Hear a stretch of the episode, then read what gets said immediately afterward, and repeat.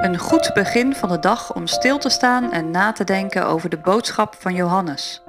Mooi dat je luistert. Deze week met Laurens Kroon.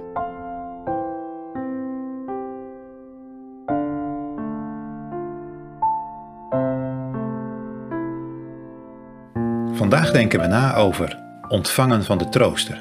En we lezen daarbij Johannes 14, vers 15 tot en met 18. Daar zegt de Heer Jezus: Indien gij mij liefhebt, zo bewaart mijn geboden.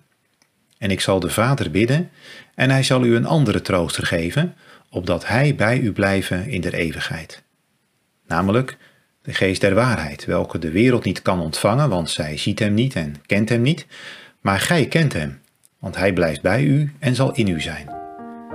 Ik zal u geen wezen laten, ik kom weder tot u.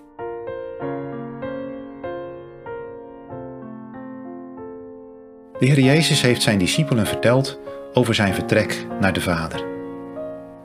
Dat heeft hen erg aangegrepen. Ze zijn ontroerd, geschokt.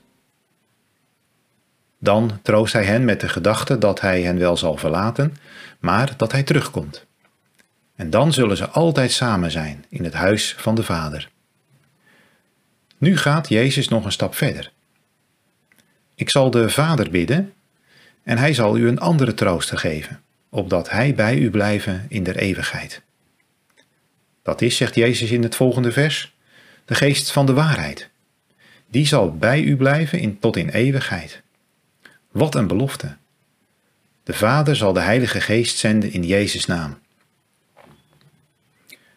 Het woord trooster dat Jezus hier gebruikt, in het Grieks parakletos, wordt in de Bijbel alleen door Johannes gebruikt. Het betekent letterlijk een erbij geroepene. In de Bijbelse tijd was een parakleet een verdediger van een rechtszaak, een advocaat, maar ook iemand die bijstand verleent, die als vertegenwoordiger van iemand bij een ander optreedt en bemiddelt. In die zin is Jezus ook zelf een parakleet. Een voorspraak noemt Johannes hem in 1 Johannes 2, vers 1.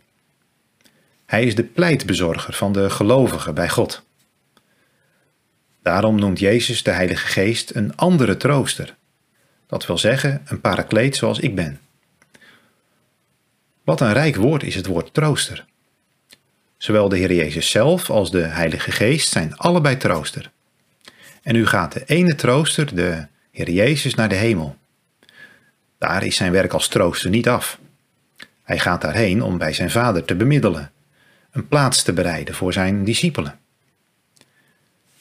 Hij zal straks wel terugkomen, maar tot die tijd is hij niet op de aarde. En intussen zendt hij de Heilige Geest als de andere trooster. Die zal voor altijd zijn vertegenwoordiger zijn bij de discipelen en bij alle gelovigen. Die twee, de Zoon en de Heilige Geest, zullen daarin heilig samenwerken. Zo blijven zijn discipelen bij het vertrek van Jezus dus niet alleen achter. Integendeel, vanuit de hemel wordt de hulp zelfs verdubbeld. De Heilige Geest is de geest van de waarheid, zegt de Heer Jezus in vers 17.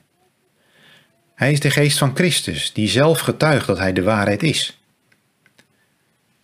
De geest van de waarheid staat lijnrecht tegenover de geest van de leugen van deze wereld. Deze zondige, van God vervreemde wereld staat niet open voor hem. Ze heeft geen oog voor hem. Daar wordt Johannes zijn evangelie al mee begonnen. De heer Jezus getuigt dan in hoofdstuk 3 dat het wonder van de wedergeboorte nodig is om de waarheid te verstaan.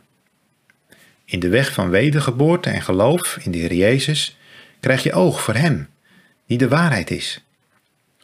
Zo hebben de discipelen ook de Heilige Geest leren kennen. Hij zal bij hen blijven en in hen zijn.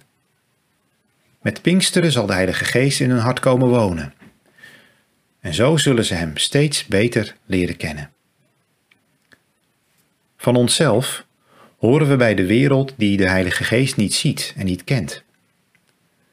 Gelukkig zoekt de trooster zondaren op en werkt zaligmakend in hun harten. Herken jij het werk van de Heilige Geest in je leven? Dan ga je ook iets leren van het werk van de Heer Jezus in de hemel.